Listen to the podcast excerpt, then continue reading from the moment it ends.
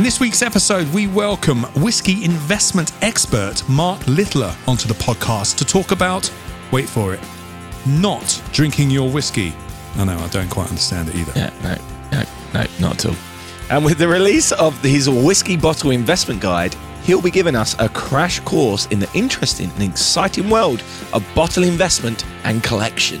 You can find some more whiskey content, images, videos, and all kinds of goodies on our social media platforms at Whiskey and Things Podcast on Instagram and at Whiskey and Things on Facebook and Twitter. And don't forget to give us a rating if you haven't done so already. Please do, it means a lot. You're listening to Whiskey and Things with Nick Kent and Dave Giles. Welcome to Whiskey and Things, the podcast. I'm Dave Giles. And I am Nick Kent. How are you, Dave Giles? Very rare of you to ask. I'm very well, thanks, Nick. How are you? I asked. I'm very well, thank you. excellent, excellent. I ask excellent. all the time. What's the matter Look, with you? Nick, um, I just, I'm, I, I think we should just crack on today because we've just done the interview and it's fascinating. I just think we should just get into it because it's, Yeah, it's bloody I- great. Yeah, we've done bloody the, great. We've done the pleasantries. We Let's have done. on. There we go. Exactly. Yeah. Exactly. So Yes. today's guest is Mark Littler, a whiskey investment specialist. He runs Mark Littler Limited. Uh, that's actually quite a mouthful. Anyway, who, who are uh, independent consultants and whiskey brokers. And some of our listeners might have watched some of Mark's videos on YouTube where he talks about the history of interesting bottles. Yeah, he talks about a bit of investment on there as well. Um, some of you might know him also from other whiskey influencers. That word, influencers, uh, like uh, Vin PF of No Nonsense Whiskey, who uh, reviewed some exciting bottles of whiskey that Mark has been sharing around. He does these round robins where he opens a nice bottle of whiskey and he sends them around to people to try. They might not be, you know. I think Jeff Whiskey's had some as well. Yeah, there's been a bunch of people. And New Um, Dram Drinker, I think. New Dram Drinker too. Yeah, there so go. you might have uh, heard of Mark Littler through that. Some of our other friends. Yes, yes, yes, yes. Uh, we're still waiting on ours. We're uh, we're working it out at the moment. anyway, Mark, Mark, this interview is pretty crazy, and uh, we both learned a lot. So let's uh, let's just crack on and roll the tape.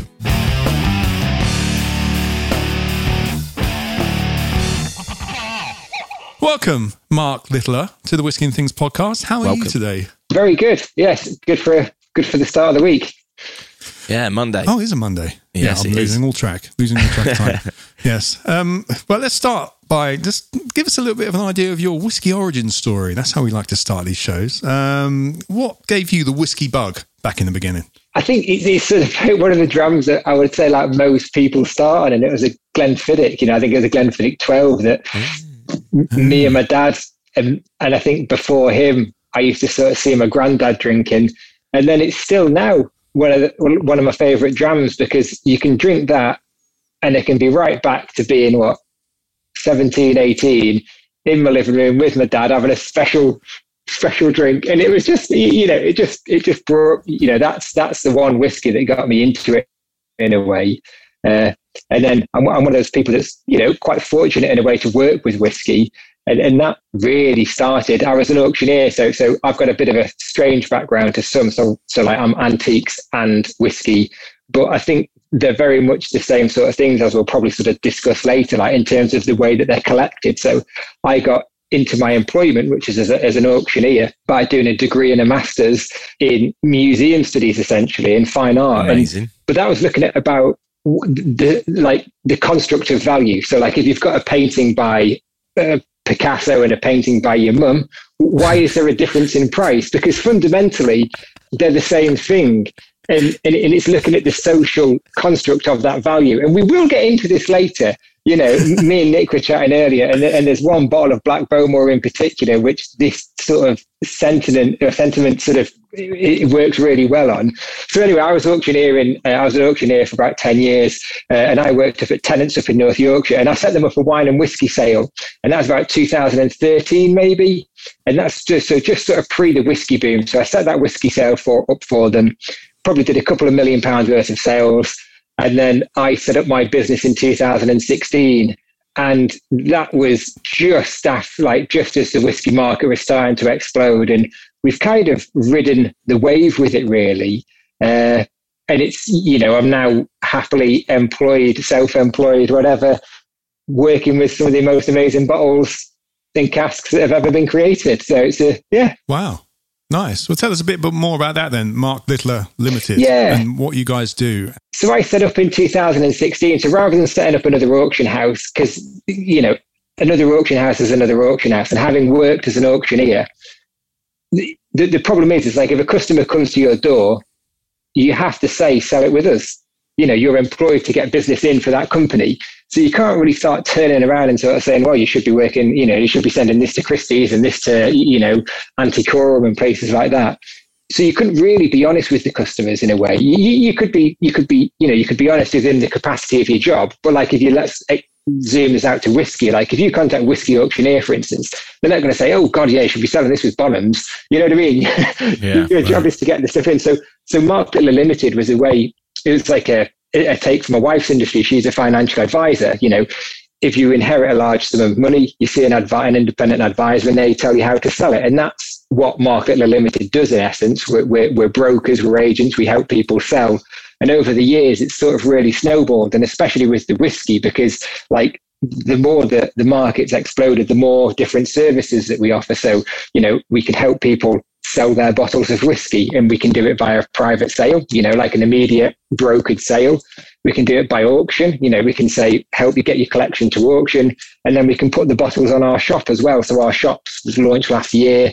Uh, we we had that vertical of Macallan 18 year old that for, sold for uh, for a chap up in Scotland. I don't know if you saw in the news, he was given a bottle of 18 year old Macallan every year for his birthday. Oh, Yeah. oh, is that what vertical means? That's one thing I was going to ask later on. Actually, you say, well, you use the term vertical in terms of a series or a set, and then a, and a vertical. What exactly is a vertical? So this is this is language borrowed from the wine industry. So a vertical is one distillery or chateau and then all subsequent vintages. So Macallan 78, 79, 80, 81, Right. 82, 83. Now you get a horizontal as well, just to confuse things. But a horizontal might be all your first growth wines like Lafite, Latour, uh, Mouton Rothschild, but all the same vintage. So but yeah, that that that that 18 year old vertical that we said, I mean, it was at headlines everywhere. But you know, essentially, the problem with whiskey is that it's a drug. You know, let's let's you know, selling it without the right licenses, it's twenty thousand pound fine and six months in prison. You know, it's restricted. Now the retailers kind of have a monopoly on this industry, retailing whiskey, because if you've got a bottle of whiskey, you can either sell it at auction or I mean you can come to us and we can broker the sale, but there's no way to compete with the retailers because you can't put it on eBay because of your licensing laws. But our shop is now a way for for people it's like that intermediary step. The prices are higher than auction, but less than retail. So as a seller, you're going to get more than you would do getting buying at auction, and as a buyer, you're saving significantly on over over, over retail prices. Right. But that's just the bottles. that's just the bottles. So we do, uh, uh, uh, you know, we help people invest in bottles. You know, we help people sell casks. We've sold millions of pounds worth of casks for people who were investing in the 1990s and 2000s. And also we help people buy casks as well. Okay. So, do you work directly with distilleries as well? Could do you sell for distilleries, or is that not a thing? No, we don't sell for distilleries. They they they have their own sales programs, if that makes sense, Right. with their own salespeople. But I mean, we, you know, if, right, okay, if you're looking for an investment, if we're talking, because we're going to be talking about a lot about a lot about whiskey as an investment with this sort of thing. Like, let's look at the money analogy. You- You've got twenty grand to spend. You go to your financial advisor and you say, "I want to buy." stock in blue chip battery technology. And it's like, okay, when are you buying today? Now, now, now. It's like, well, hang on a minute.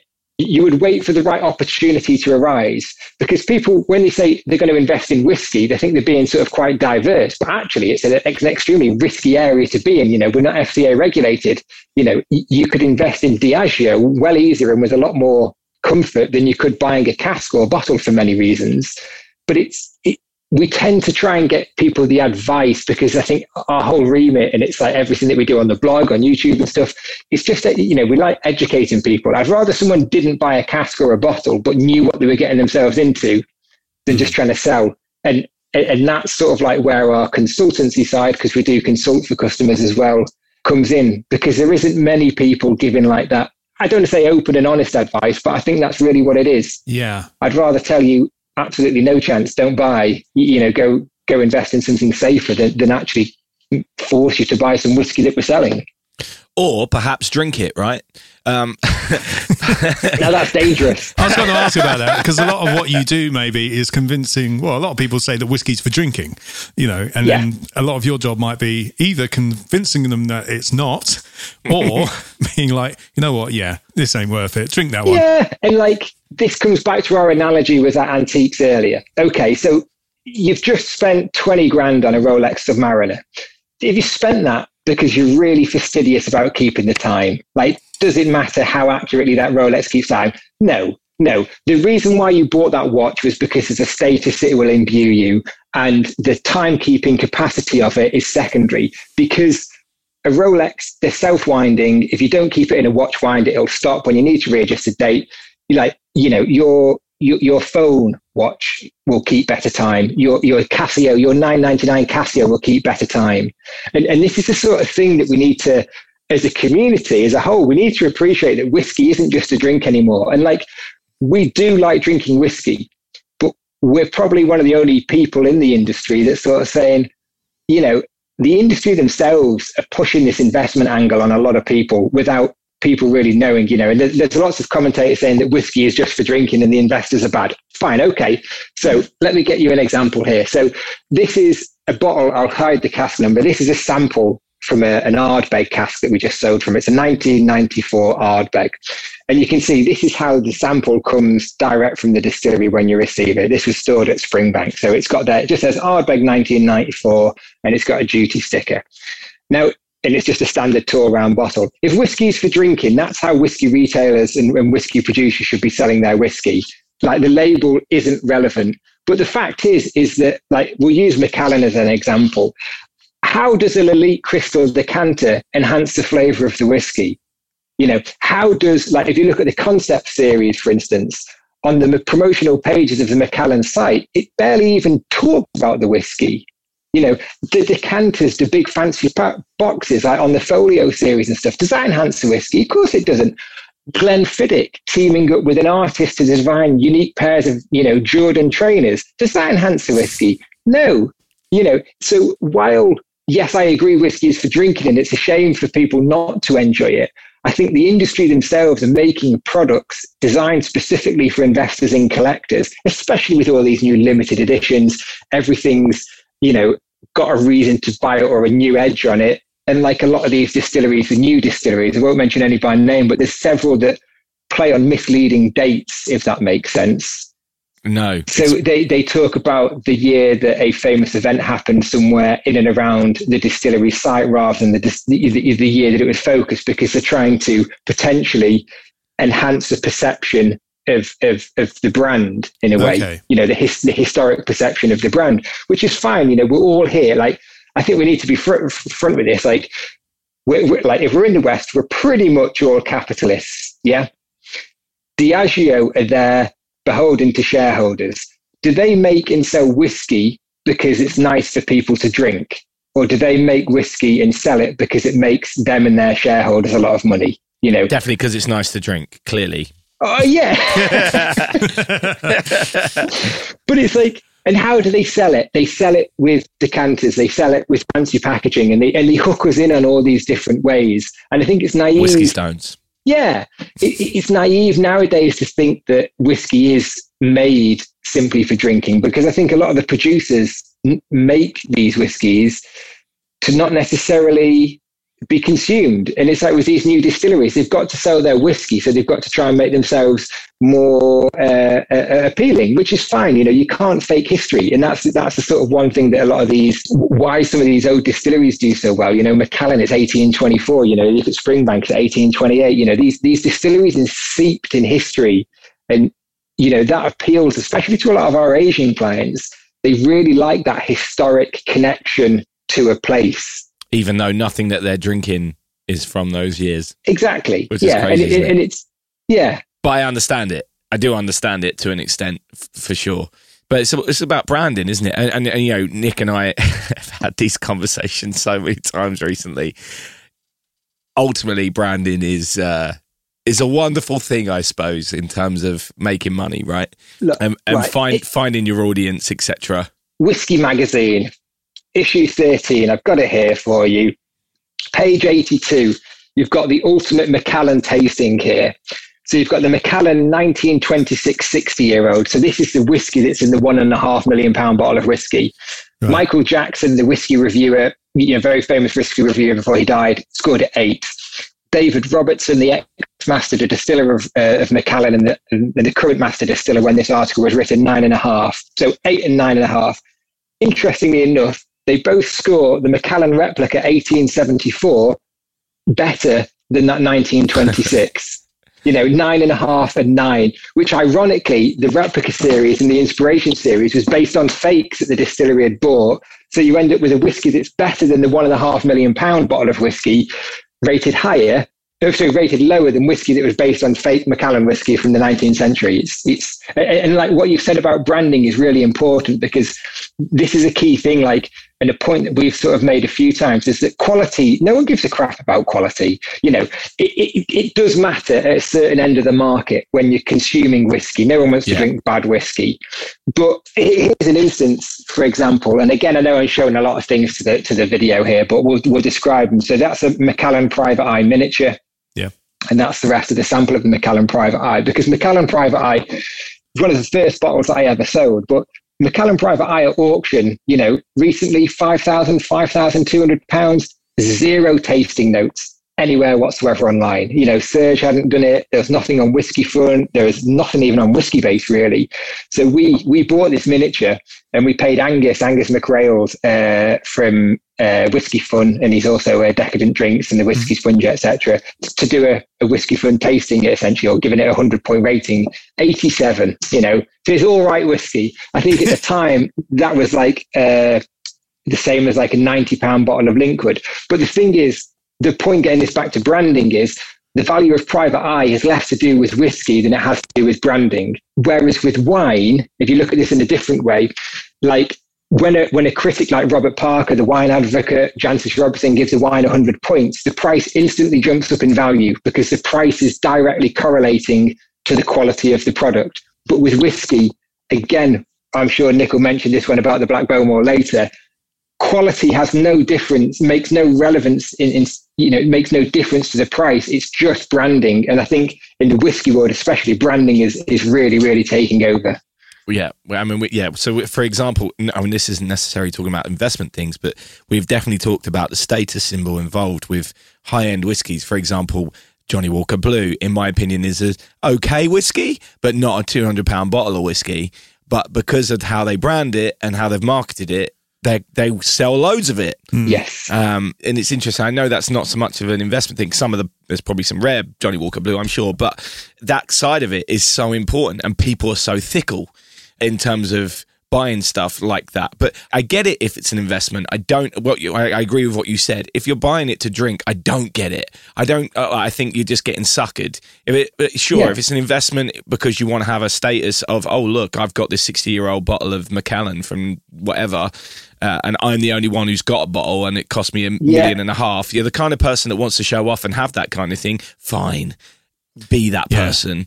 Yeah. Uh, but you know, and I doubt they're ever going to drink it fine. Yeah. Well, a lot of people see it as artwork as well. Yeah, I mean, watched, and that's I've, fine. I've seen grand design episodes where a guy had a motorbike on the wall, like a Ducati on the wall as a piece of art. That's not fulfilling its purpose.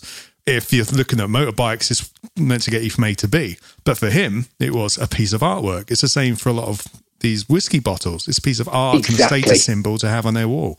Or and, it, and it's that collecting habit. It's the nature of collectors in a way. Like people collect stamps, they collect books, they collect jewelry, they collect anything. And, and, I think a lot of people collect whiskey. And this is like on, on our YouTube channel, we sort of talk about the concept of the whiskey having one value and the bottle having another value. So the whiskey can be crap, but the bottle have a fantastic value because you know it's all to do with that whole thing and it's like if you're collecting and you're filling gaps and things and this is why a lot of distilleries now are releasing sort of like series like the bimber spirit of the underground you know that was the most recent one i can sort of recall of being like a really cool concept, you know, really nice artwork, really good concept that gels together, you, you, know, and it's part of a set, it's part of a collection. And we collect these things, we're habits, you know, it's habitual mm. sort of thing. It's I defy anyone to have enough room to have a bottle for every station of the underground, though. When they eventually have done the whole of the underground, if anyone has got every single bottle, well, it will be worth a fortune, but where do you store that? You're going to have, like, that's crazy. That's crazy. It's like the Ah. folio series. So people started going crazy when they announced that they're going to do 24 folio releases. They're massive. They're absolutely huge. Like by the time you're in the outer cardboard box and everything protected with you, you literally need room of your house to store them all. And it's, you know, one of the benefits of like whiskey and the same with like diamonds and watches, it's portable wealth. You know, like got some bottles over here, you know, got like a, a 19, 19, 50 year old Springbank just shy of 40k but that's 40k in one bottle, you know, that you can put on your shelf. It's, if you if you're a very wealthy person, it fits easy. It's portable wealth. It's simple. It's straightforward.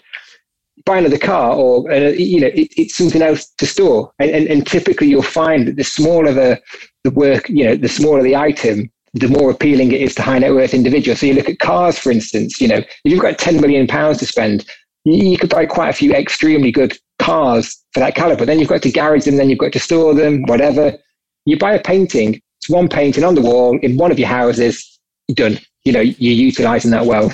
Right. I've got another question here, which shows the practical side of my brain. Insurance.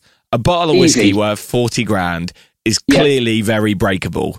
So the, Yes. the premiums for that have got to be higher than, say, a piece of art, which is worth 40 grand. No, no, no, no. no. That's so I'm not. Uh, no, so I'm not endorsed by this company or anywhere. I'm not getting a, an affiliate thing. But there's a company called Bruce Stevenson up in Scotland, and they'll give you a hundred thousand pounds worth of cover, all risks for your whiskey collection for three hundred and fifty-two pounds. Per year or one off fee. per year. So Right, per year. So so but like if you imagine if you were trying to insure a hundred thousand pound car or a hundred thousand pound artwork, It's a lot more expensive. yeah, yeah, yeah, yeah. Interested. You're listening to Whiskey and Things. Should we move on to talking a little bit about cask investment? I think uh, we've briefly mentioned it. Now, Nick and I have talked about this with a couple of our guests. And uh, the first time we ever spoke about this, we had no idea what we were on about. The second time, we'd read a little bit more and uh, we'd seen some uh, publications such as Cask and Still magazine and Forbes and Whiskey magazine, which had put out quite extensive things about the pitfalls of this. And you've already mentioned that there are a couple of these kind of things. So obviously you've said it's unregulated already, but what are your views on the current state of that side of whiskey investment and certain practices that have been going on, for example? So I think the first thing to, to address is like is cask investment bad for the industry? No, I don't think it is. If it's done properly, which we'll talk about next, I think it's very good. You know, if you look at all the independent Macallan, if you look at all the independently bottled Springbank and Bruichladdich and Arran's at the moment, you know, there's some amazing Ben Nevis 96s coming out. You know, that's all coming about because of the private investment schemes that these companies ran in the 1990s and 2000s. Y- You know, the problem is nowadays is that, and, and you know, the reason why I can talk with any sense of authority about cask investment is that we've helped hundreds and hundreds of people exit their cask investments. So one of the biggest sides of the business is helping people exit their cask investments. So this is people who bought cask in the 1990s and 2000s and are now looking to sell. That's what we do. That's what we specialize in. And we've seen what's gone wrong. And in, in many occasions, the problems have happened and occurred when the company did not give the individual a delivery order. And this is what we've we've been, you know, I think some of our YouTube videos on this go back to 2019. I think, you know, we've been talking about delivery orders for a very long time. And essentially the biggest problem with the cask investment world now is that people aren't getting ownership of their casks. They're getting title to them. Yeah. And there's technically nothing stopping that.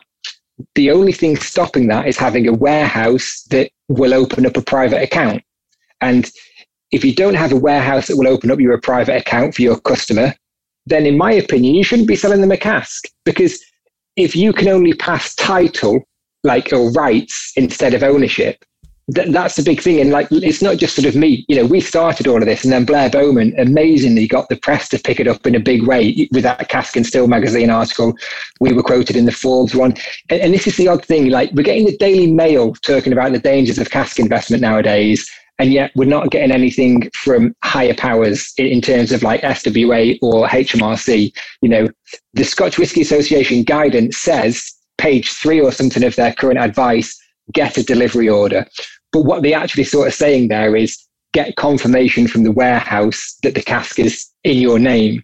Because the biggest problem that people face with cask investment if they don't get this delivery order, it's not now. It might not be in five years' time.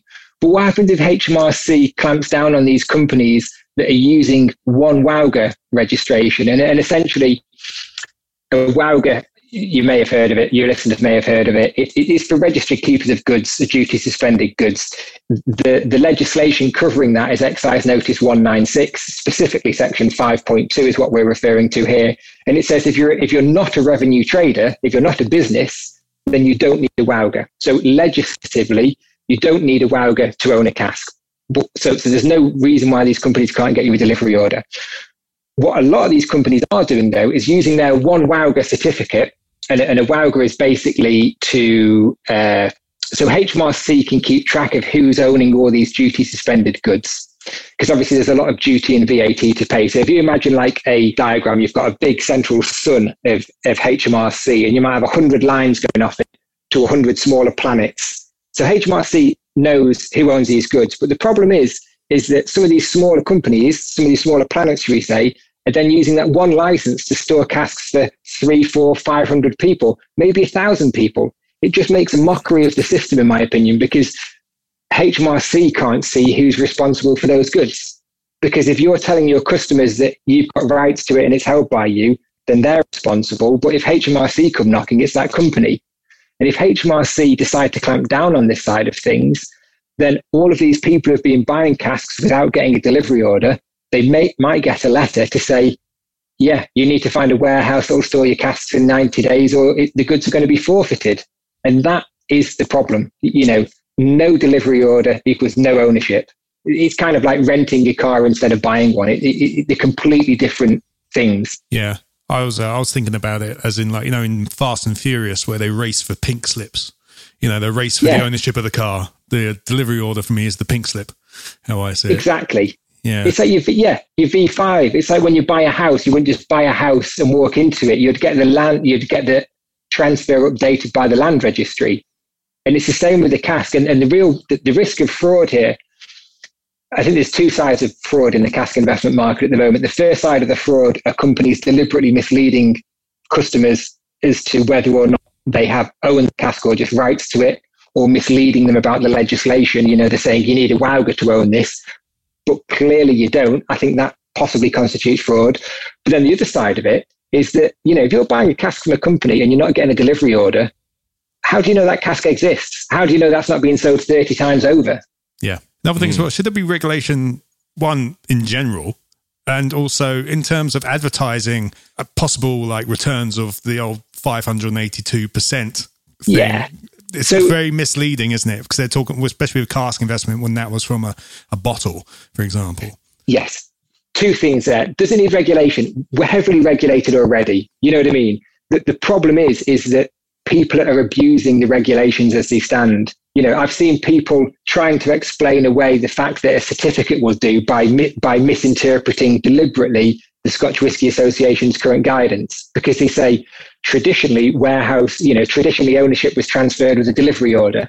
Nowadays, a certificate may suffice, which is correct if it's the warehouse that's issuing a certificate to do the transfer. Now, don't get me wrong, there's no legislative structure around the delivery order if a warehouse keeper who's, who's responsible for the warehouse says that, right, Nick, you've bought this cask, you've got to meet me on the third Sunday after a full moon and kiss me on the elbow and I'll transfer the ownership, that's it. You know what I mean? The warehouse keeper's gospel. So if you're a distillery, for instance, so a lot of these modern cask ownerships by the distilleries, you know, they will give you a certificate, which is perfect because they own the warehouse and they can update their records in their warehouse.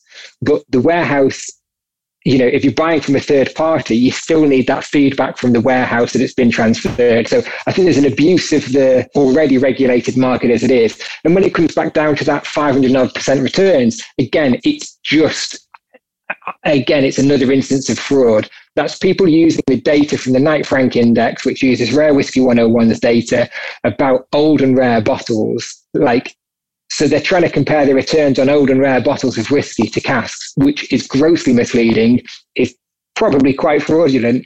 And again, it comes down to the fact that, yeah, that should be regulated, but come on, like, you know, you've got Forbes, Cask and Still magazine, Whiskey magazine, the Daily Mail.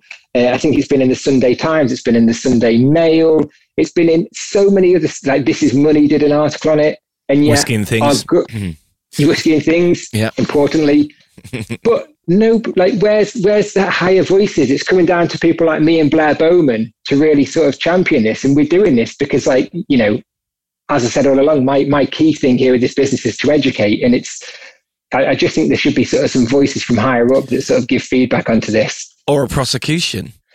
There's been loads of them though. There's been oh, loads right. saved. Like in the 1990s, like Cavendish Wines, they were shut down, serious fraud office. They were selling casks of Macallan for three thousand pounds, which at the time were worth seven fifty on the market. You know, they were shut down for fraud. Loads of people didn't get a delivery order, so they went sort of under. There's been a, there's been so much, but this is it, and like this is why I feel like I'm banging my head on a wall sometimes because all the same tactics that we used in the 1990s and 2000s that were shut down by the serious fraud office, we're back again.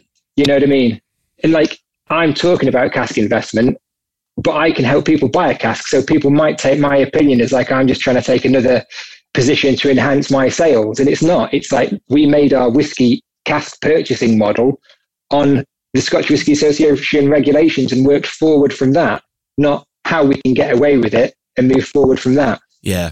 So, and to, it's such a weird thing, isn't it? Because we start, you, you mentioned earlier about capitalism and how we we are all capitalists in this country essentially, and that's that's that's true. But it's having a moral compass, isn't it?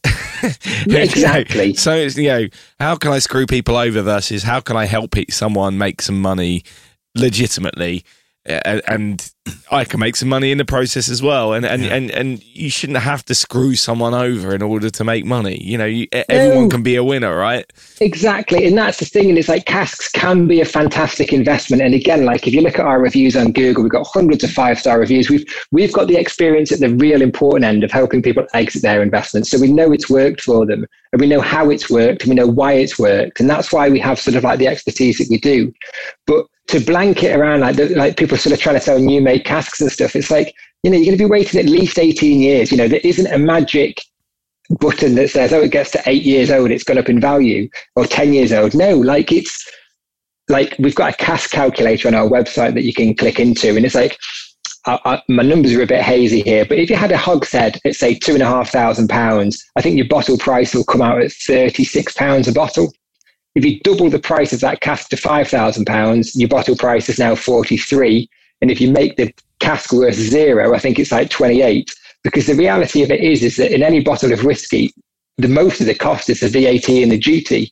Mm-hmm. So if you stick your cask into our cask calculator, even at like two and a half grand, you've got to get to like 38, 43 pounds as a minimum viable product for a wholesaler.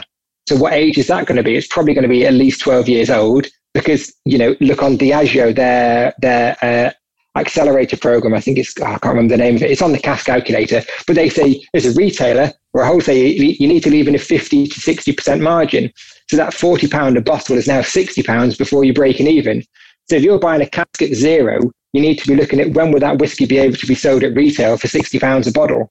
And of course, one of the biggest tricks of the book with the whiskey investment is when they sort of give you a cask and they say, oh yeah, it's three thousand pounds, and there's two hundred and fifty bottles in there. It's what you know. It's what's that? Three and a half thousand pounds. So I'm going to do this on a calculator because I will get this wrong.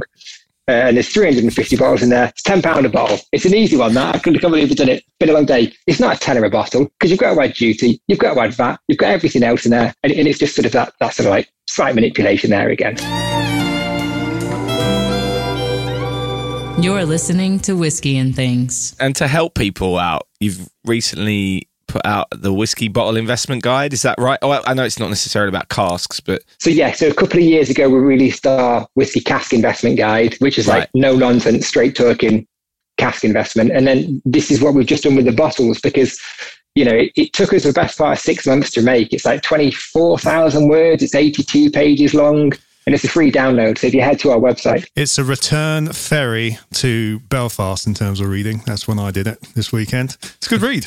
I enjoyed it. Hey, uh, I understood more than I thought I was going to, to be honest. Um, but there's some really cool stuff. And yeah, please uh, explain, kind of, uh, give us an outline on what's in it and what people can expect. I mean, I think one of the, the, the key sort of things with, with whiskey investment is that data without context is dangerous. So the analogy that we sort of say is like 100% of people who drink Scotch whiskey die. You know, that is a fact. And it's not a, it's not a figure that the Scotch industry goes around touting. No, you need to check your figures on that one.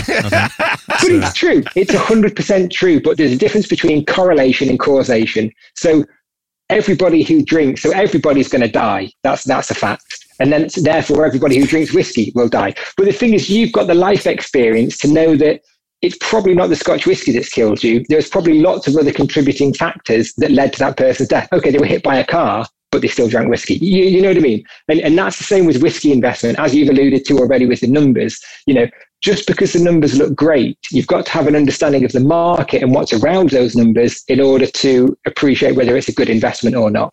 So that's why we launched the bottle investment guide to try and add that context and understanding. Because but let's be frank, a lot of people like whiskey as an investment. A lot of people like collecting whiskey. But where's where like who's who's writing about it? Who's doing the guidance? You've got Emmanuel Dron's book, which is phenomenally good, but it's about four hundred pounds, and it doesn't really educate you on the market we, we sort of tried to fill that gap in the in the education there, in the learning and understanding of how the markets developed from the 80s and 90s to 2000s, and it also kind of gives you a toolkit about what, how and what to collect really as well. Hmm. So are these guides free? So yeah, so that that big investment guide there, that's a free download. You can buy it on Amazon. I think it's about one pound thirty, or you can download it free of charge on our website.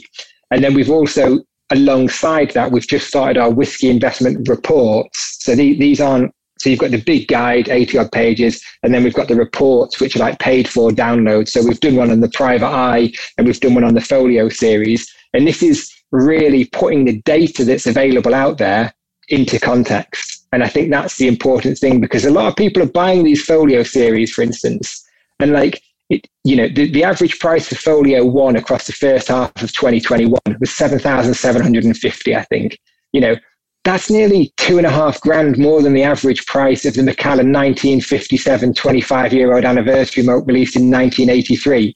And it's like, you come back to these, what's, what's the fundamental aspect that's propping up this value? Okay, 1957, early vintage, 25 year old, high age statement, released in 1983. Okay, very scarce, very few on the market. Understandable.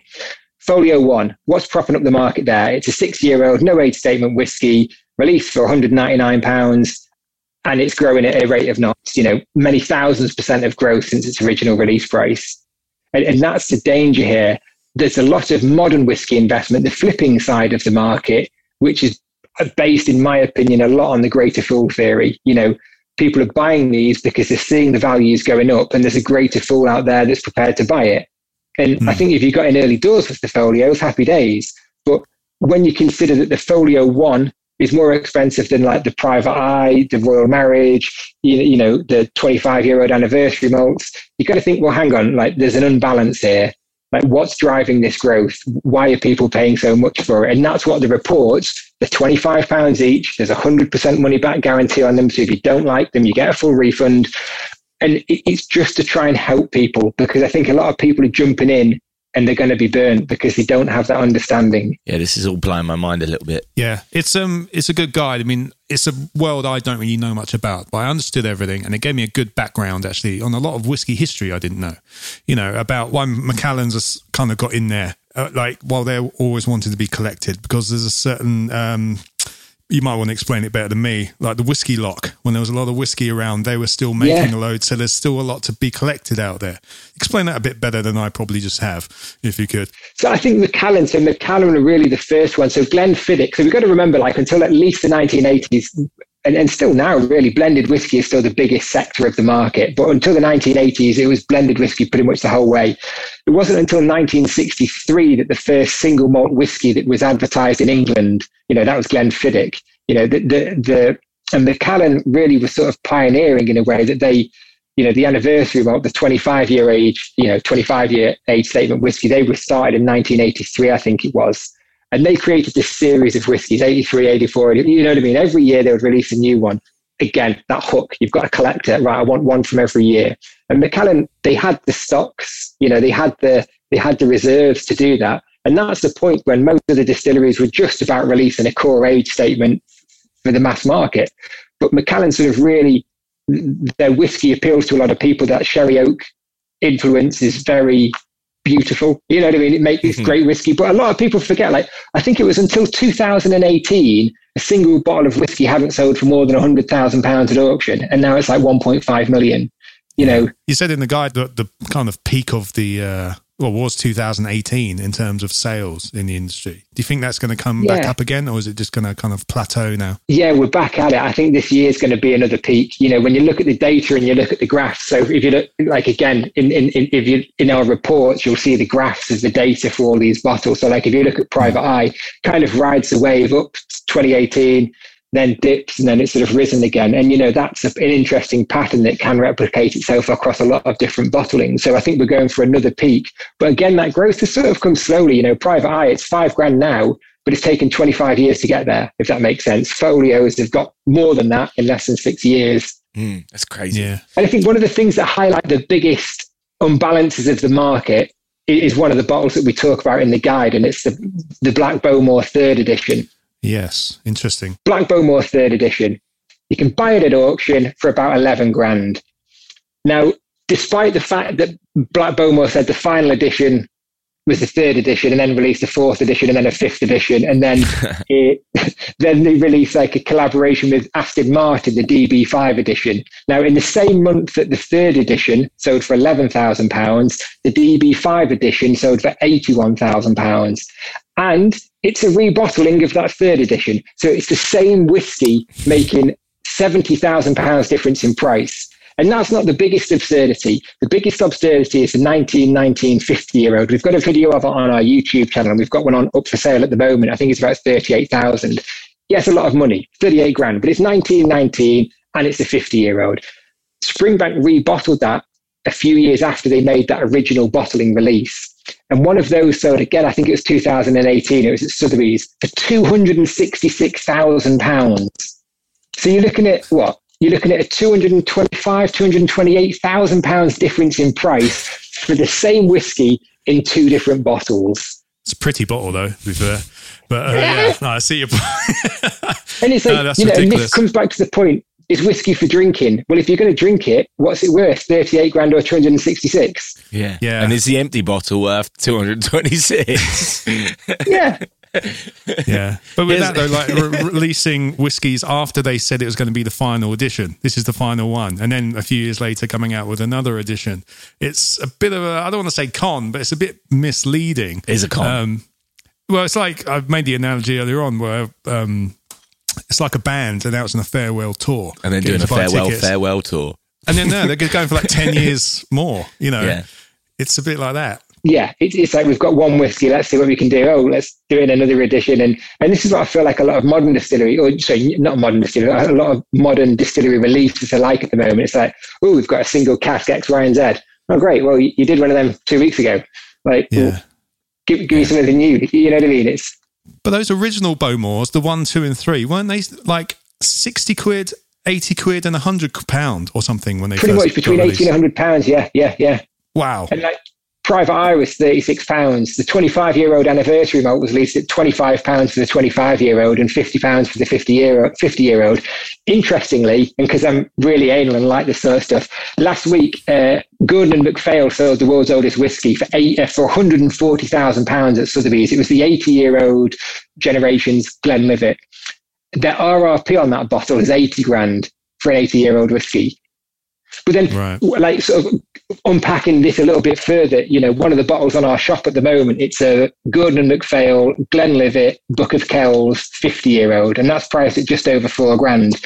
Look at the comparisons between that 80 year old. Okay, both bottled by Gordon and MacPhail. Yep. It's both from the 1940 vintage. Yep. It's both in a nice decanter. Yep.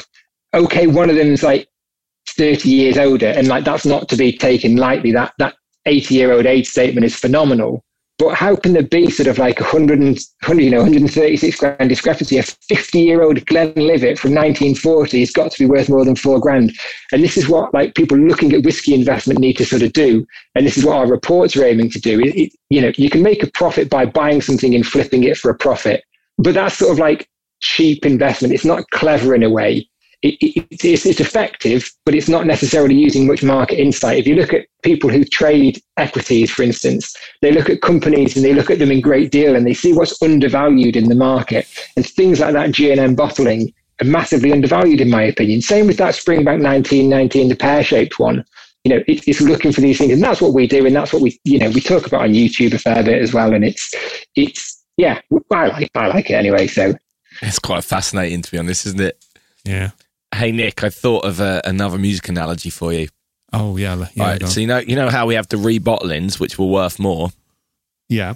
Okay, so it's like if you look at the ticket price of the last time Queen performed with Freddie Mercury, Like fourteen pounds. Yeah. Like the original. Oh yeah. yeah. Yep. And now look at what Queen go out for with Adam Lambert as a singer, who's not Freddie Mercury and has never been on any decent Queen record, uh, uh, as good as he is. And uh, and and look at the inflation rate and realise that they're overselling their pro- current product by a long way. Right. Yeah. There you go. You're That's a welcome. Good for that. analogy. that 1926 50, uh, 60 year old, you know, the, the, the world record bottle of whiskey, the Macallan 1.5 million, that's a rebottling. You know what I mean? There's there are several. It, it's so this is what I mean, like about like the industry. You know, people giving some investors and collectors a hard time, but the reality of it is they're only consuming products that are being designed specifically for them to collect and invest in. You know what I mean? And and like, do they bring good to the industry? Yes, I think they do. You, you know what I mean? Like most distilleries now sell out their releases automatically, like that Bimber Spirit of the Underground. It was well oversubscribed. It was like, and, and go back sort of five years ago, these releases were just sort of trundling along. And yes, these collectors and investors, their, their, their intentions might not be so, so perfect or pure in terms of they're going to drink the whiskey and consume it, but I think it's a gateway drug. They come in with the gateway drug of earning money off flipping some whiskey, but then they come into the sector and they start, ah, actually, I quite like whiskey. I'm not going to drink this one, but I'm going to go and buy like a 12 year old. And then they get into it and they start listening to podcasts and they start reading more magazines and they start watching more YouTube channels.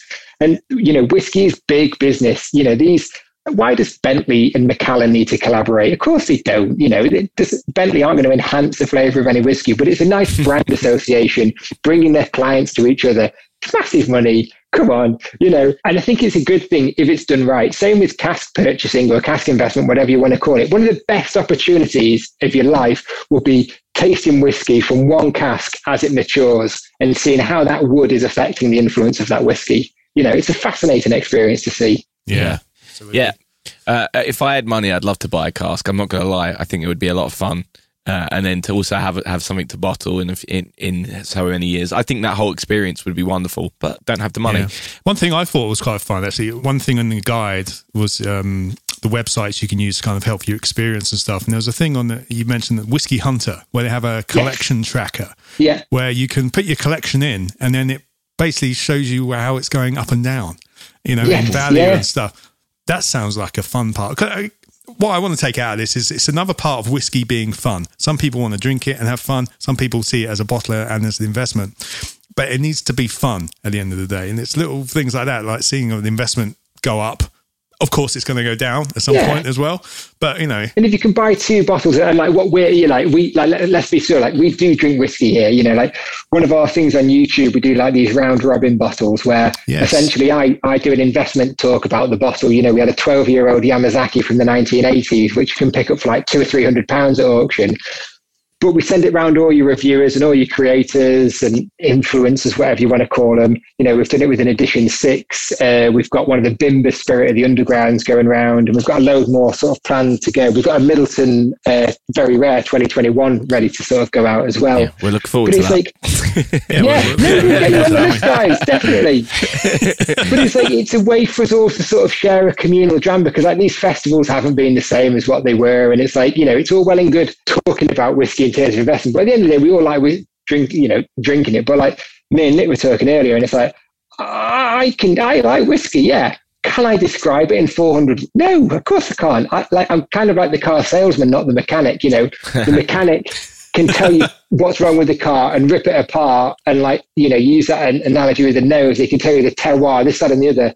I'm kind of like the sales guy in a way. I know all about the product and I fully understand the market. The only part of me that isn't a car salesman is sort of like the salesman aspect because we just like teaching people, you know, it's that education. Because Yeah. the thing is, if, if a product is good enough or a proposition is good enough, it should sell itself. It doesn't need a salesperson. whiskey. Right, so let's uh, let's make this very real now. So we've talked about um, the fact that me and Nick have no money, but we do have whiskey. Yeah.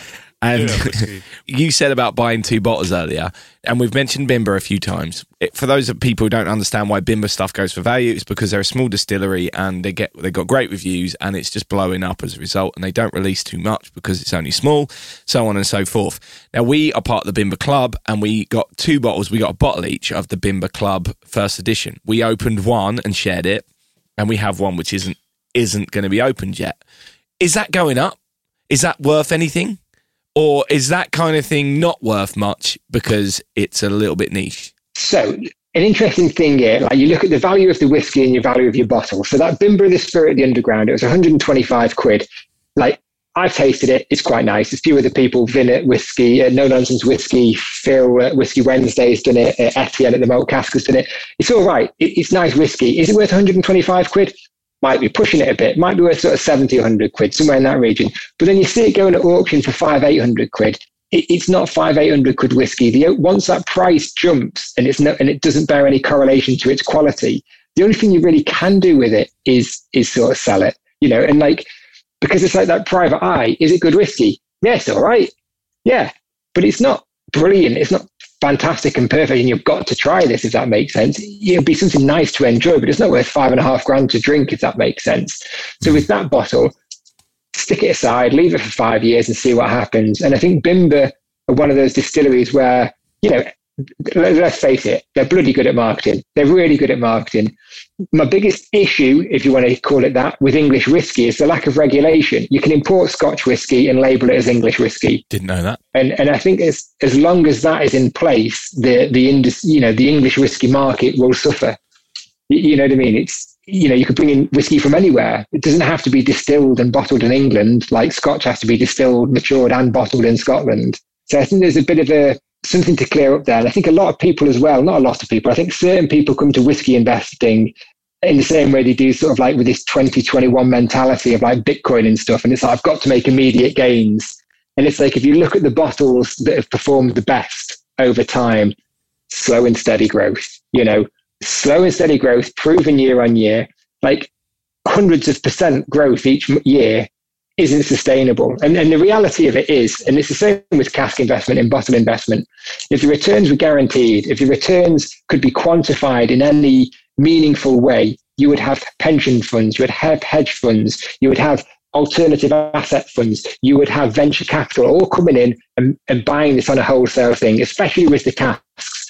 Why is a company selling you a cask saying it's the next best thing? It's because they don't have the data to go to a hedge fund or pension fund and say, buy a thousand casks at a time because whiskey is made in monumental volumes and a single cask is, is nothing. And that's the other one of the other biggest sort of cons is that when people say, oh, the distilleries will buy it back. No, they won't. You know what I mean? I've never experienced a distillery buying back a cask at a good market price, if that makes sense. So buy it back at a price, but not at a good price. You know, VAT, duty come into play.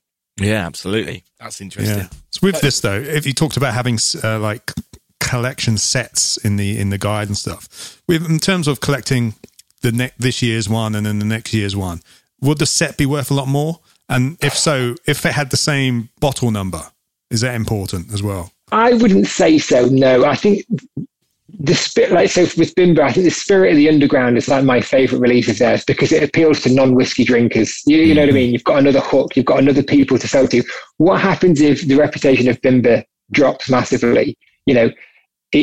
You don't want to be sort of caught, and it's like those. They're just sort of single cask releases, and like, and in many ways, this comes down to the marketing hyperbole of lots of distilleries with modern releases it's all about trying to find another way to make you consume. You know, like the concepts. Are how are they different from the folios, and how are they different from the editions? It's all no age statement whiskey, varying degrees of fancy packaging and collaborations. You know, just whiskey at the end of the day. It doesn't need all of this, but it's what we're sort of being told to sort of hold on. You know, hook into.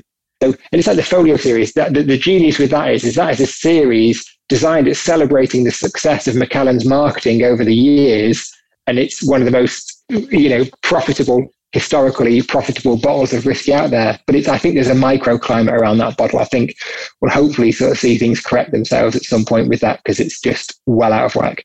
Yeah. Right. Yeah. So we have one other bottle between us, which isn't worth anything, but might be, uh, but it definitely isn't.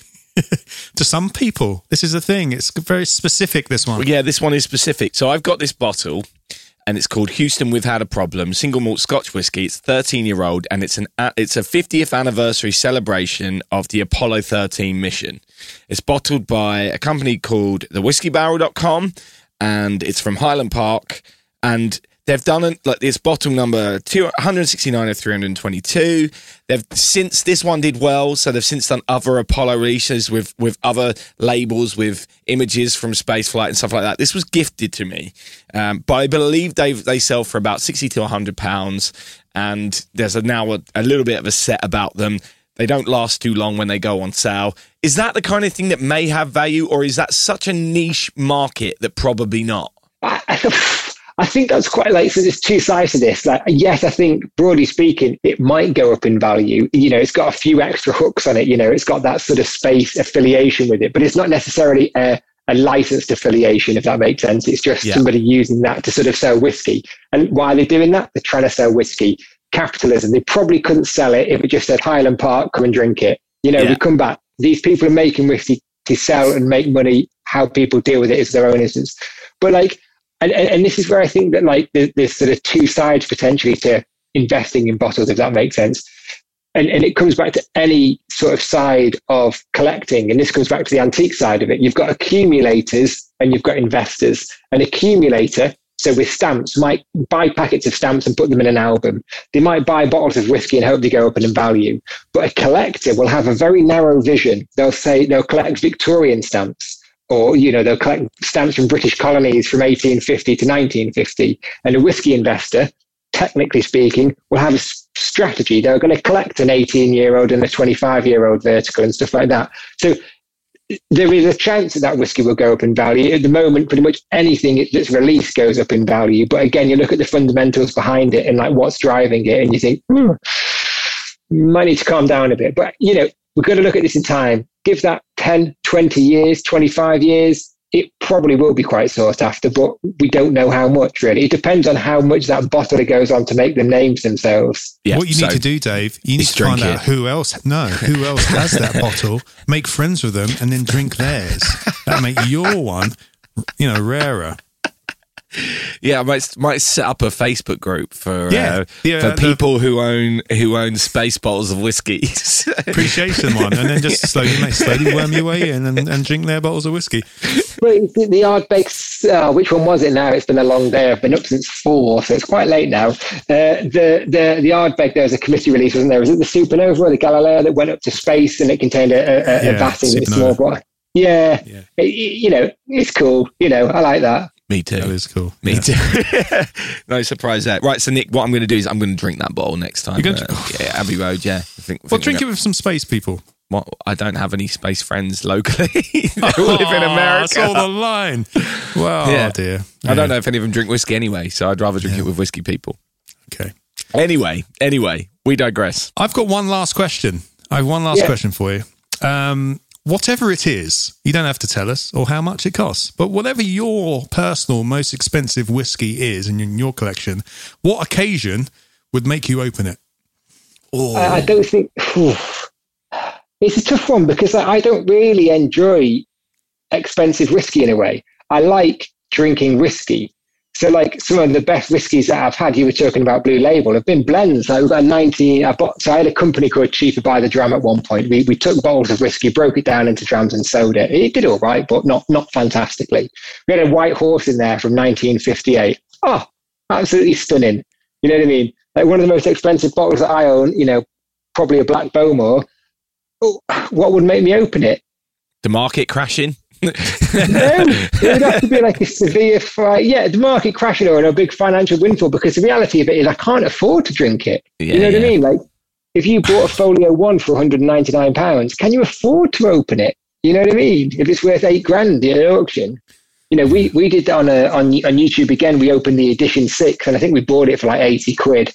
And I think now they're like a couple of hundred pounds at auction. Like that Bimber, you know, we, we, we opened that. That was 125 quid bottle to open. That was like, ah, you know, it's an expensive bottle of whiskey. And like you see it making seven, eight hundred pounds at auction, and it's like, what? But it's, it's, you know, it's about enjoying it, isn't it? And it's, yeah, very good question. Very good question. Well, Mark, this has been really, really entertaining and interesting, and I've learned stuff, and I've been thinking about how I wish I had some money. Um, yeah. So, yes, thank you very much for joining us. We hope to speak to you again sometime. I'm sure we will. Uh, but th- yeah, th- just thank you. This has been absolutely wonderful. No, it's great for having me on, and it's like it's it's nice to talk about the other sides of whiskey with people as well because it's like it's there is so much in the industry, like those Glenfiddich trainers, like we've not really unpacked that a lot, but come on, like Glenfiddich are collabing with trainers now. You know what I mean? It's yeah. I didn't know that. I haven't seen that. Yeah, oh. they did a team up with a an, an artist in Australia who makes custom uh, trainers. I think he used Air Jordans for this instance. So you've got an official Nike. It's not it wasn't in collaboration with Nike, but you've got an official Glenfiddich pair of Jordans out there on the market now, and it's like you know what's going on? Seriously, like this is a fascinating world. There's more to, to it than just drinking it. Like let's look at the madness of it, the insanity, yeah. and look at it for what it is. Absolutely. Fun. It's fun. It is fun. As you said, Nick, it is fun. It's all about the fun. Thanks, Mark. Thank you. Super.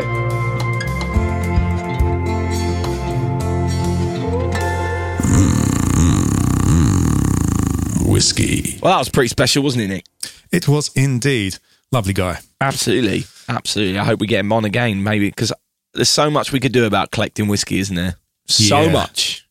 You can watch the full uncut video of that chat with Mark on our Patreon page, which is patreon.com forward slash whiskey and things. Yeah, or you can find out more about Mark Littler over on marklittler.com. Um, I've got a bunch of other links I'll be putting in the show notes as well. YouTube channel and all kinds of bits and pieces.